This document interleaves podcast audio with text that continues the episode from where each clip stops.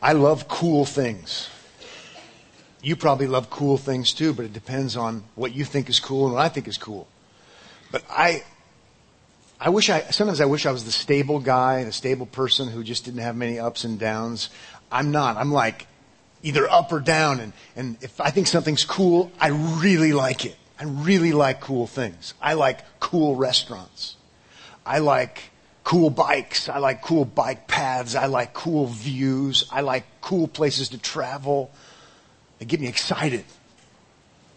But as much as those things that I think are cool, being excited about them, I love sharing cool experiences with other people.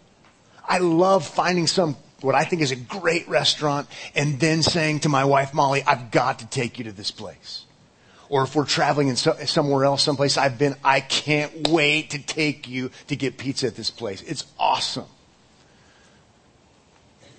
I can't wait. I go travel somewhere. I can't wait to bring my friends back here. I've got these places to show you. It's amazing. It's so cool. You're going to love it. And you probably are the same way, maybe about different things.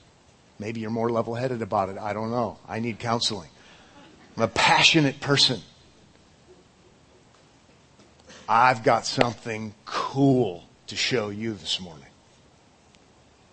Cool is too cheap of a word for it though. I've got something to show you this morning. I can't wait. It's like the coolest view you would ever see. Takes your breath away. Awe-inspiring, jaw-dropping. And having seen it, having witnessed it, I want to say, you, you, you gotta see this. You gotta come with me. It's in John 17. So if you have a Bible, you've got to see what happens in the 17th chapter of the gospel of Jesus Christ according to John. It is mind blowing. And I'm not trying to sell you anything. I'm, I'm not trying to make something sound better than it is. It's like, it's like holy ground Bible texts. Okay, John 17 is one of those kinds of passages that I never want to preach on. I always want to talk about it. I always want to reference it. I always want to point people to Christ there. It's one of those that just, just, but I don't want to preach on John 17. Because no matter what, it's not going to be good enough. Because it's so awesome what we witnessed there that I'm not going to do it justice. So I think we should close in prayer. I, I usually don't listen to sermons in preparation to preach sermons. This week I listened to sermons. I listened to several sermons on John 17, just wondering what, what do preachers who I consider to be great preachers, how, how do they deal with John 17? How do they preach it? You know what I came away with? Number one, I got rid of my outline, so there's no outline this morning. I chucked it yesterday. And number two, I am confident I could preach this text better if I had a Scottish accent.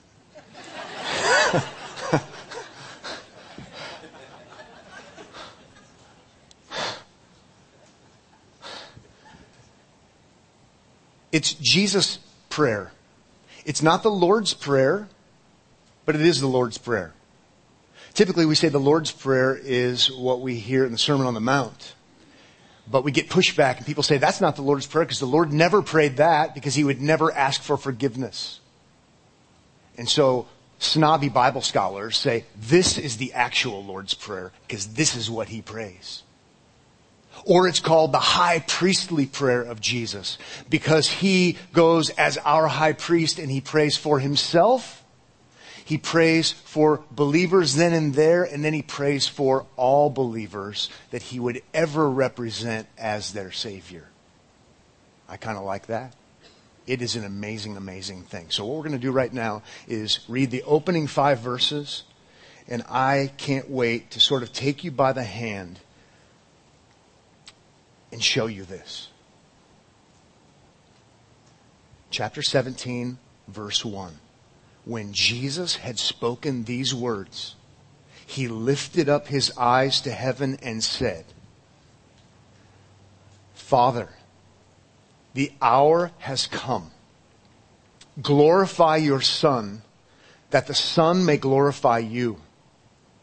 Since you have given him authority over all flesh, to give eternal life to all whom you have given him.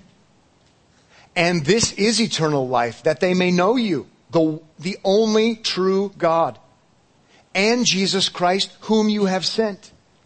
I glorified you on earth, having accomplished the work that you gave me to do. And now, Father, glorify me in your presence with the glory that I had with you before the world existed.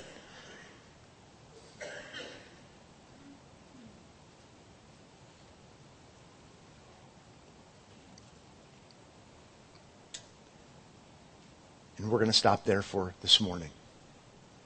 But then we're going to see he goes on to pray for the disciples. Prays for himself first. Then he prays for the disciples and then he prays for all believers of all time. Yes, indeed, if you are a believer, he prays for you in this prayer. It's amazing that, that the, the, the veil, so to speak, is kind of just pulled back and, and we, get, we get to see something that's, that's amazing. It's amazing for what it is, the prayer of the Son to the Father. It's amazing for the content, what he prays. Think about this. This is a prayer that no one else could ever pray.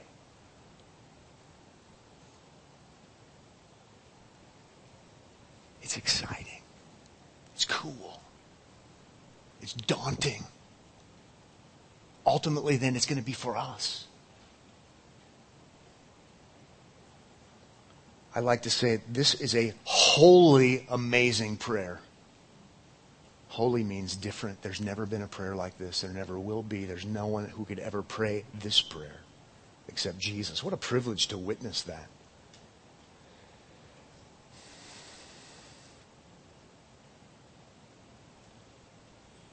So let's begin looking at the details more closely. Jesus says, Father,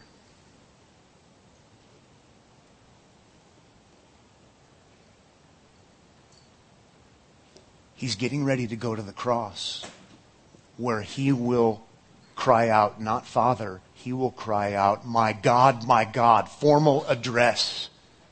Why have you forsaken me?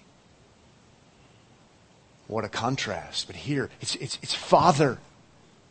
And, and not like, you know, universal fatherhood of God kind of thing. Father as the Son. Oh, as the eternal Son like no one could ever say, he says, Father.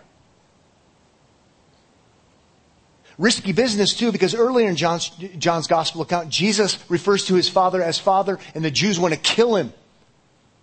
And in a sense, rightfully so, because that would make him equal with God. John chapter 5 verse 18. He's finishing up his instruction to the disciples. He's getting ready to go to the cross, and he addresses his father as father, and it's certainly appropriate. And we know from chapter 16 that the reason we can call his father our father is because of what he's going to do. Amazing. Then the next thing Jesus says, Father, the hour has come.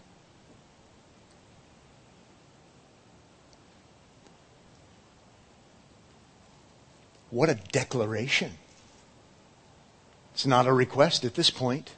It's a recognition. It's a declaration. Father, the hour has come. Some translations say the time has come. Uh, maybe we want to give it a little bit more gravitas, a little bit more significance. Yes, it's time, but the hour has come the hour, the special time, right? The hour of all hours. The hour that we've been anticipating from chapter 10 where he will go to the cross. From chapter 8 that we've been anticipating. The hour, right? The hour he was born for. The hour that was prophesied in the Old Testament. The hour that's been spoken of since Genesis chapter 3, though not called the hour. This is, this is it. This is the moment. Oh, let's go back further. This is the hour that all of human history has been anticipating. Oh no, let's go back further. This is the hour that has been anticipated since before the foundation of the world. The hour. It's the hour, the ultimate hour. This is what, what, what we've been waiting for, like I, I like to say, even if we didn't know we were waiting for it. This is the hour that we look back on as the changing hour, the climactic hour. And here we're, we're witnessing Jesus talking to his father before this is going to happen. And he says, Father, it, it, it's, the hour has come.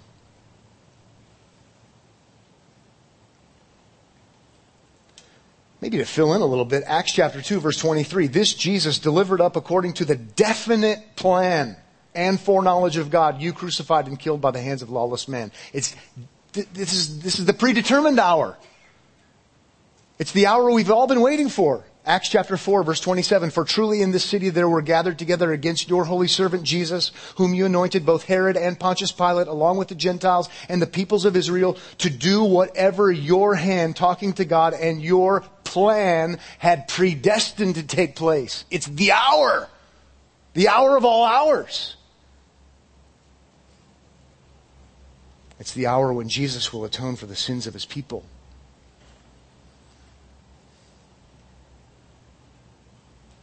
We, we, we say, the man of the hour. This is the hour of the man, the Son of Man. It's awesome.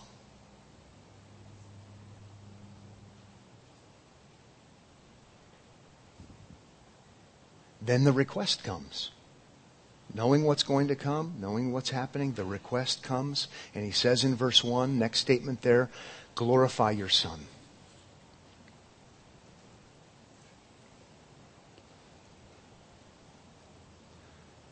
Father, the hour has come. Glorify your son. When we glorify something, we, we, we, we assign to it greatness or significance um, some scholars think that originally, since, since the word has to do with weight, weightiness, they think that, that originally it had to do with a, a person's value was judged based upon the weight of their possessions. A significant person, a glorious person, their stuff weighs a lot. But we get the idea. It's greatness. It's exaltation. Kings and queens, princes and princesses are glorious. They're exalted. They're lifted up. They have a lot. They're glorious. Again, significance. If they're the best, they're the most glorious. The, the, the, the successful, the MVP of a game the most valuable player is the glorified player because that player is the best. So they're to be exalted and sometimes their teammates might even exalt them and carry them on their shoulders. And Jesus says, Father, glorify your son. Exalt me. Acknowledge my greatness. Lift me up as the best. But, but we know it's kind of ironic, don't we? There's irony here. Because the hour anticipated actually ends up being the exaltation to the cross for him to be crucified. He is going to be exalted, but not in the way we would expect. Not for royalty, not for a king, not for the great one. Maybe j- just listen to some other texts in John that, are, that have informed the things I've been saying so you don't take my word for it. John 3:14, and as Moses lifted up the serpent in the wilderness, so must the son of man be lifted up. He's talking about the cross. He's talking about the glory of the cross. Isaiah 52, 13, behold, my servant shall act wisely. He's going to do the right thing. My covenant servant, my representative, he shall be high and lifted up and shall be exalted as many were astonished at you, his appearance was so marred beyond human semblance that his form beyond that of the children of mankind. And you know where Isaiah 53 goes. It's this ironic, baffling, he did everything right. Exaltation. Marred more than any man, humiliation, crucifixion. John chapter 8 verse 28. So Jesus said to them, when you have lifted up the Son of Man, glorified, exalted, then you will know that I am He and that I do nothing on my own authority but speak just as the Father taught me. John 12, 32. How about this one? And I, when I am lifted up from the earth, will draw all people to myself. He said this to show by what kind of death He was going to die. So we're not just guessing and making this up. The, the high and lifted up exaltation is for crucifixion.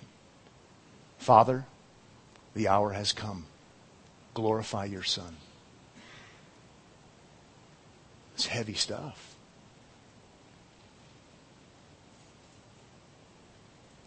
It's ironic, but it's not ironic.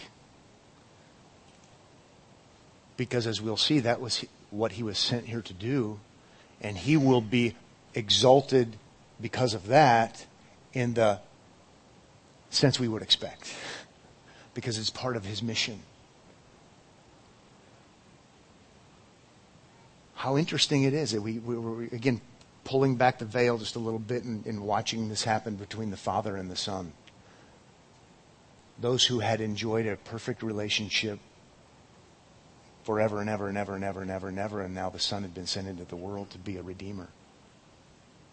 It's now time.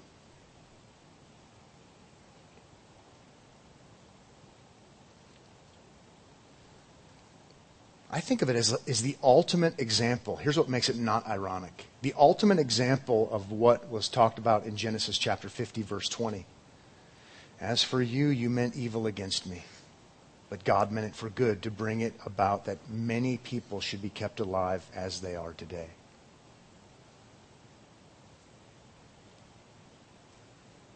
That's not talking about the cross, but God, my point is what human beings intend for evil, God, who is in control and who plans and purposes,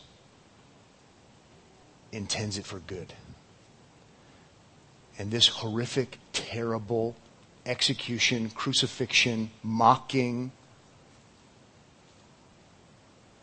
reality that's going to happen to Jesus is going to be meant for good for the good of the people he represents, and ultimately for his glory and the glory of his Father. This is big stuff. This is awesome stuff.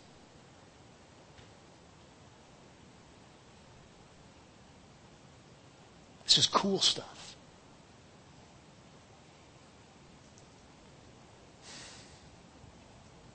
Then the next portion says that the Son may glorify you. So you lift me up to the cross and glorify me, and you do that so that I may glorify you.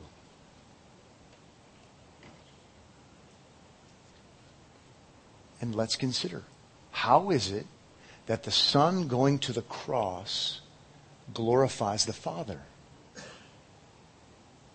How does it exalt the Father? How does it show the Father's greatness? How does it cause us to see God and, and, and say, He's glorious and grand and awesome and like no other? Well, I think we, get, we, we can answer that question. We're going to see it actually in the text in a moment, but we can already be onto something when we say, how is it that the cross glorifies the Father? Well, it certainly shows us something of who the Father is. It shows us that He is a, a wrathful God who is angry with sin, who doesn't tolerate sin, who doesn't tolerate rebellion.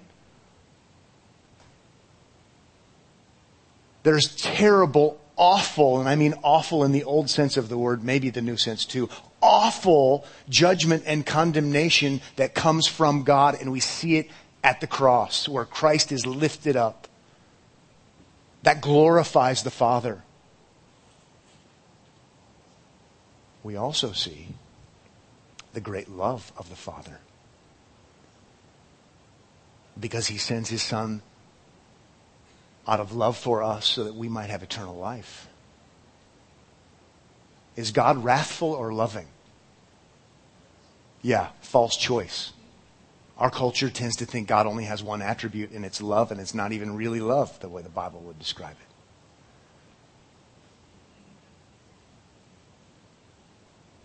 It glorifies the Father because we're actually seeing who God is. It's an amazing revelation, if you will. Remember chapter 1 of John, Jesus came to make God known to us. And that would glorify God if you could know who God really is. Well, at the cross, we would see the pinnacle of, of knowing who God is. He's wrathful. He hates sin every day. Read Psalm 5. It's absolutely amazing. Read Psalm 7. Read the New Testament. Read Jesus. Read the apostles. And, and there it glorifies God because it shows who He really is. And we see His great mercy and we see His great love and we see His great grace and we see His great compassion because we deserve eternal condemnation. And instead of us receiving what we deserve fair, we have grace and kindness shown to us through the cross.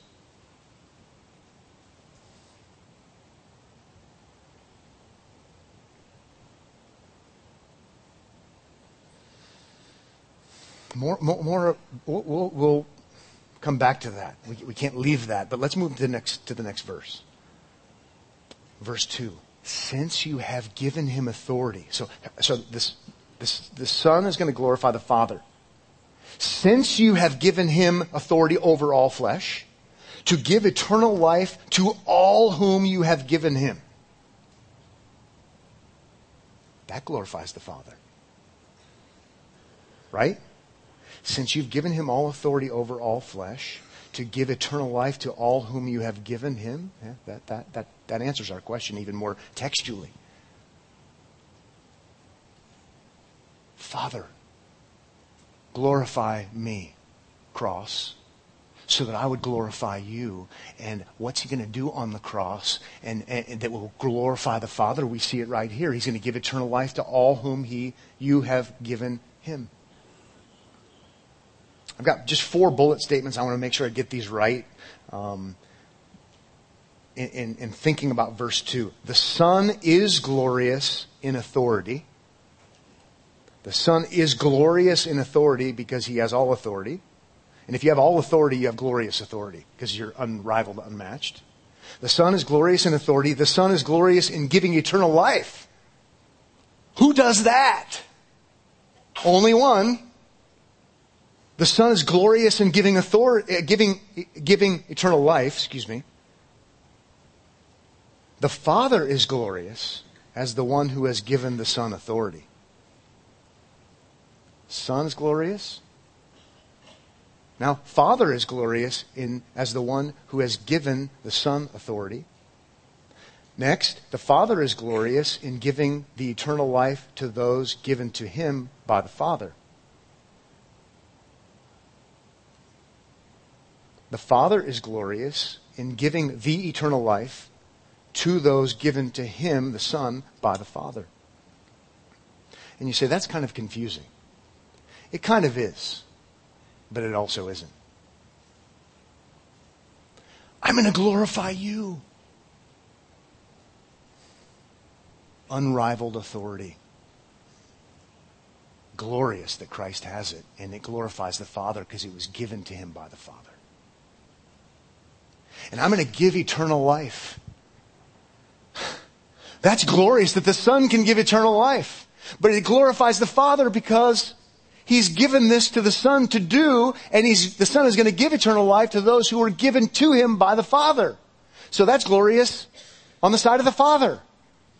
And you say, where does it start and where does it end? And I say, I don't know. There's this amazing intra working of the Father and the Son together to succeed in showing their godness, if you will, their gloriousness. And we're already seeing a peek that it's for us. We're witnessing something that we, we, we just, human beings don't witness.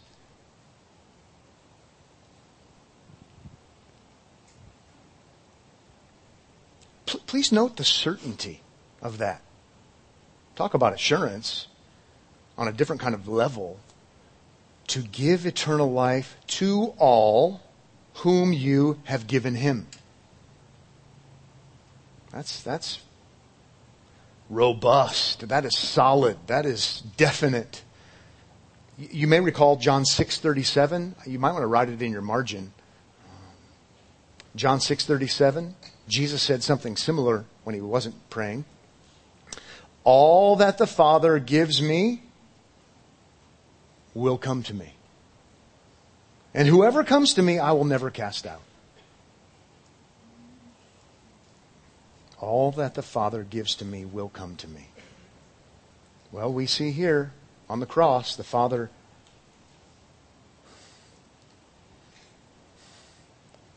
giving to the Son.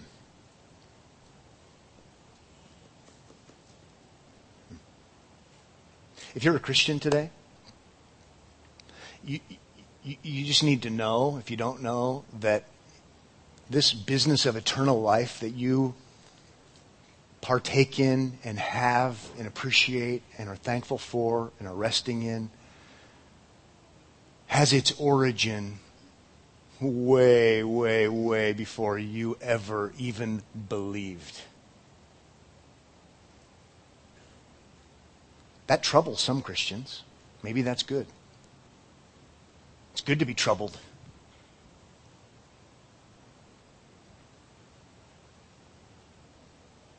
But it's meant to foster assurance.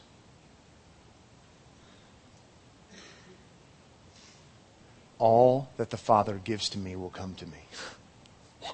Whoa. How could you make that kind of statement? Because we all fail and we all make promises. And we all break our word. Well, you can say this if you're none other than God. This is rich, awesome, great, and grand kinds of things. Let's keep going to verse 3. And this is eternal life. And this is, are we going too fast? I think, I think it was Melanchthon coming after Luther who, I can't remember now, he preached 48 sermons on John 17 or 50. I mean, it was a lot. Um, so I'm going to do some repenting this week and we'll start over. Um, but you see, I mean, what's better?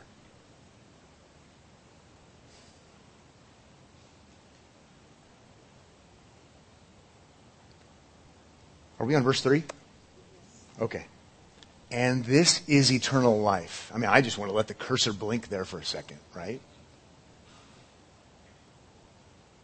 This is eternal life. Okay. And this is eternal life. Here, here we go. That they may know you, Jesus says to the Father. That's eternal life. That they may know you, the only true God, and Jesus Christ, whom you have sent. Eternal life is, is, is knowing God. It's more than knowing about, right? It's used in a relational sense. There's spiritual intimacy. Eternal life is that, that, that, they would know you, that they would know God. By the way, that glorifies God. Because if you know God, you know who the God of the world truly is, you're thinking the right way and that reflects truth, reality, that glorifies God. It honors God. That, that they may know you. Now, we, what we've been learning in John, and, and it's, it's the theme, it keeps coming up. Eternal life, eternal life, eternal life, eternal life, eternal life. And it's believe in me, believe in me, believe in me, trust in me, rest in me, depend upon me as your Savior. That's the idea for eternal life. It's not what you do, it's what I do. Right? That's, that's what it's all been about in John. And here, he fills that in for us and helps us to understand that a little bit better. Eternal life is knowing God. Not a strained relationship, but a, a friendly, if you will, a positive, um, again, spiritual intimacy. I, I, it's not perfect, but I'm, t- I'm trying to get the idea right. There's no hostility, right? Opposite of eternal life uh, from John chapter 3 would be condemnation or judgment. So there's none of that between you and God anymore, if that helps. That you know God in this unique, special way that we learned in chapter 16. You can call him Father. You're in the family. There's, there's family knowledge, if you will. That's eternal life. That they may know you. I like coupling that verse with John 14, 6. Jesus calls himself the truth. Right? I am the way and the truth and the life. No one comes to the Father but by me. That's eternal life, knowing God, right? So Jesus is, is the truth, John 14, 6. And here in our verse, that they would know the only true God. So how do you know the only true God? You know the only true God through the one who is none other than the truth. It's through his son.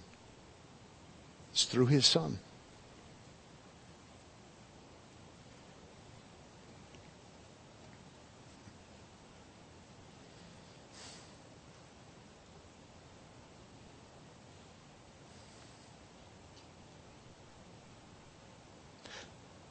I, I know I said it's, it's, it's more than just knowing about God, but let's make sure we know it's not less than knowing about God.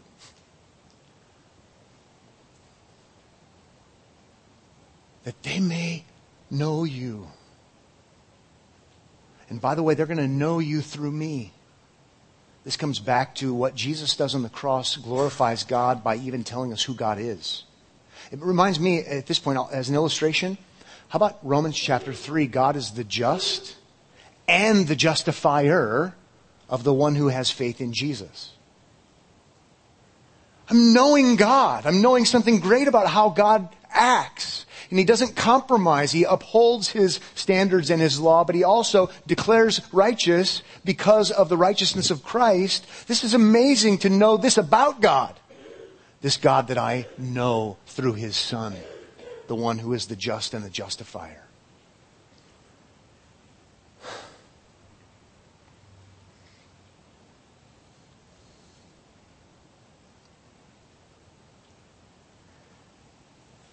Okay. W- one more thing to throw at you.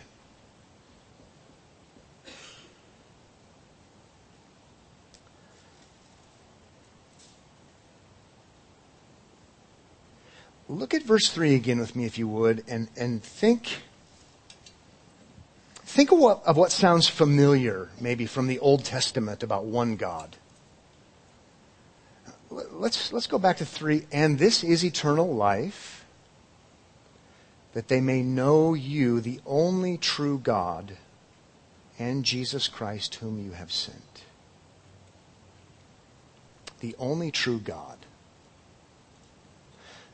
I'm going to suggest to you that it's worth at least thinking about the connection of Deuteronomy chapter 6. The classic only true God passage that every Jew knows. Hear this, O Israel, the Shema or the Shema, the, the, the, great declaration. The Lord our God, the Lord is one. And it's not talking about being unified there. It's talking about there's only one God. Basic 101. There is only one God. Israel, people of God. First and foremost, you gotta know that. I think this statement here from Jesus sounds like that. You know why? Because it does. Okay? What's interesting in Deuteronomy 6 is the implication, the outflow, the expectation. There's only one God. Basic, you have to know this. Unlike all of the pagan deities, the idols. But since there's only one God, there is a right response an expected response, a reasonable response, and that is what? Love Him with your heart, soul, mind, and strength. That's the response to the one true God.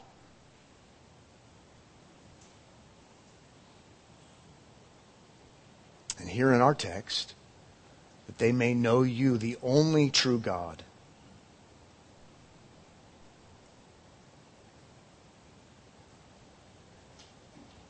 And this is eternal life.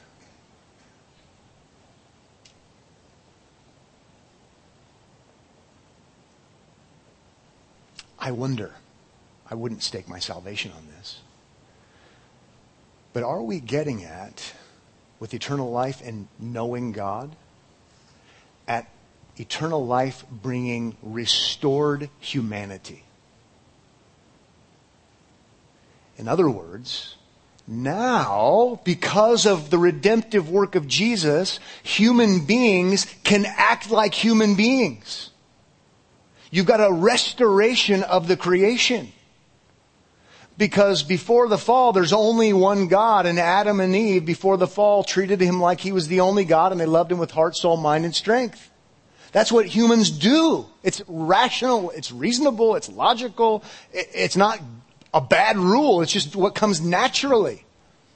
And here, Jesus defeating sin, defeating Satan, defeating the grave, bringing redemption, restoring, giving eternal life. Now, eternal life is the knowledge of God. To know God who He really is. Now we're at the place where we can act like human beings again. Perhaps. I know that's true. Perhaps it's meant to be seen here. Verse 4. I glorified you on earth. How, we might ask? Ne- next part. Having accomplished the work that you gave me to do. Might be my favorite part. I glorified you on earth having accomplished the work that you gave me to do. And by the way, now he's speaking as if it's done, and we know it's actually not done.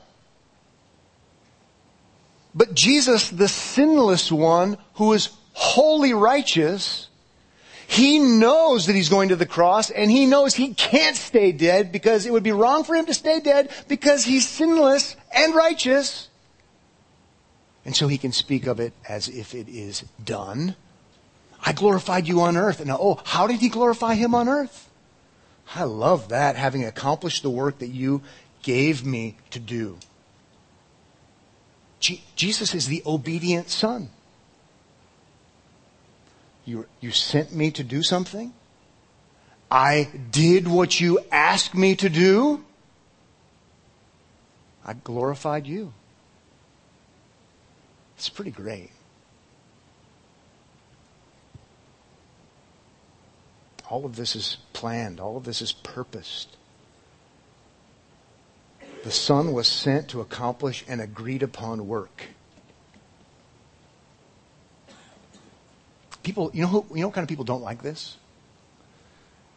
It's people who don't like supernatural things.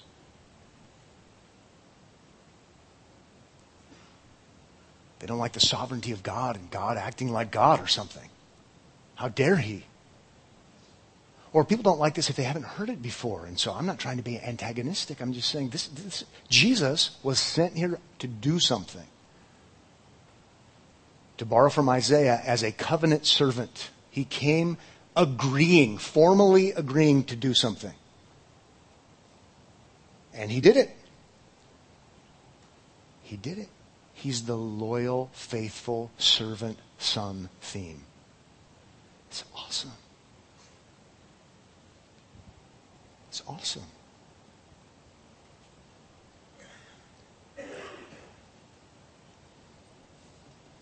I love the sureness of the language. Having accomplished. So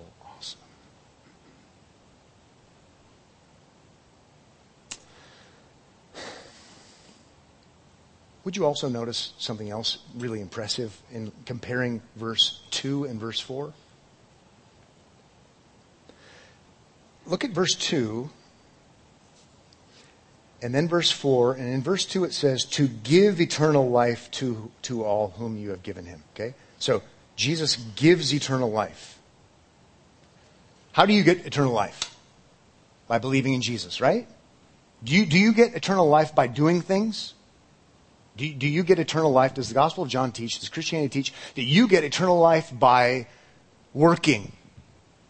No, it doesn't teach that. It's based upon what Jesus provides. And so here we have Jesus is going to give eternal life. It's a gift. It's free. That's why we call it grace. That's why we say grace alone. So there we have give eternal life. Look at verse 4. I, I highlighted these words. Having accomplished the work that you gave me to do. Yeah. Salvation is by the work of Christ. So that it comes to you as a gift given. But make no mistake about it, Jesus worked. Jesus is the Redeemer. Jesus is the obedient, faithful, tried, tempted, true, successful one. The work is done by Him so that you can receive gift. And I realize you're thinking, Pat, is this exciting and new to you? How long have you been a Christian? But we have to, we, we lose sight of this. There, there, there is, everyone has a category for works, including Christians. And if you don't see it as the work of Christ, I guarantee you, you're going to sneak in some works of your own, and that's how you get eternal life. And now you're not a Christian, because that's a false gospel. And by the way, redemption didn't come as a gift to Jesus. Having accomplished the work that you gave me to do, that, my friends, is how you are given eternal life. It's astounding. This is why, by the way, this is why we, we worship Jesus. Because he did something He did something grand. He did some, something glorious. He went to the cross, culminating high point of his obedience. The Bible says, even death on a cross to atone for our sins. And he's raised from the dead. We're going to see he ascends to his Father. He does this because he loves sinners. He did this for those who the Father gave him. it's so good.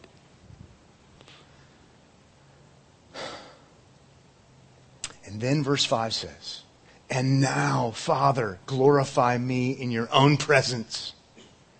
So we've got glory of the cross, but through the cross, now we have glorify me in your own presence with the glory that I had with you before the world existed. Yeah, now, now, I mean, we're going cross, we're going resurrection, we're going ascension. Now, now, do, do this. Have it, have it all be done and culminate. I want to be back with you. I don't want to cheese, make this cheesy or downplay it or anything, but it, I, I, I, I want to be back with you. I want to be back home. It's so awesome. And Jesus, obviously, is the eternal Son. Bring me back to the place of glory that I had before the world even started. So good exaltation after obedience. Now, what's going to happen is he's going to turn the prayer from himself, praying for himself, and he's going to pray for the disciples, and he's going to pray for, pray for believers, and specifically, he's going to pray for believers of all era, of all time.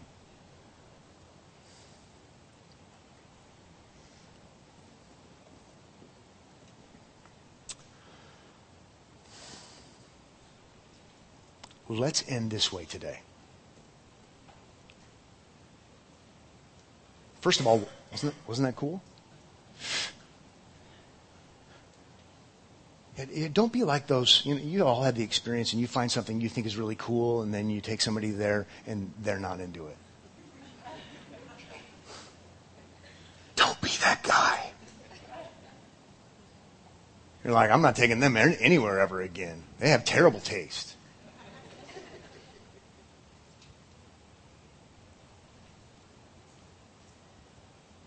But you know, usually if I find something I think is pretty cool, people in my family do too because we're part of the same family and we kind of have the same kind of tastes. We've learned together and developed together. It's not always that way, but oftentimes. And you know, I think this is something that all Christians think is cool.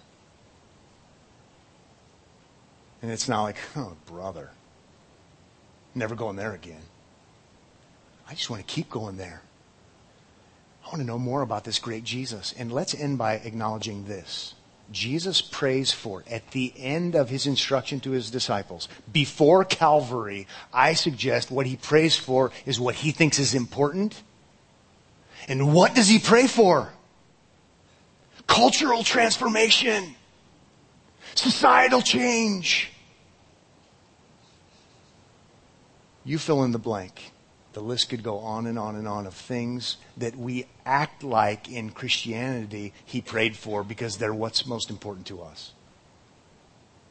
As the church, we need a big dose of being reminded what was most important to Jesus is to give them eternal life that they might know you. Most important thing most important thing. If it's not the most important thing to Omaha Bible Church and its ministries, then we are out of touch with Jesus. The most important thing, he could have prayed for a bazillion different things. Eternal life, that they would know God. It's got to be where it's at. Father, thank you so much for this morning. Thank you for Jesus. I apologize for my weaknesses and my failures of, of being able to have a sermon that would somehow live up to the text. But we are grateful. We're grateful to learn about this, but we're grateful that this happened. Even to the degree that we don't even understand portions of it. We're just glad that it happened and that Jesus is going to now pray for us. Not as a weak or sinful religious teacher or prophet, but that he is going to pray as the successful giver of eternal life to all those who had been given to him by the Father. May we rejoice in this. May we rest in Christ. May we find ourselves worshiping him and thinking rightly about him as we worship. In Jesus' name, amen.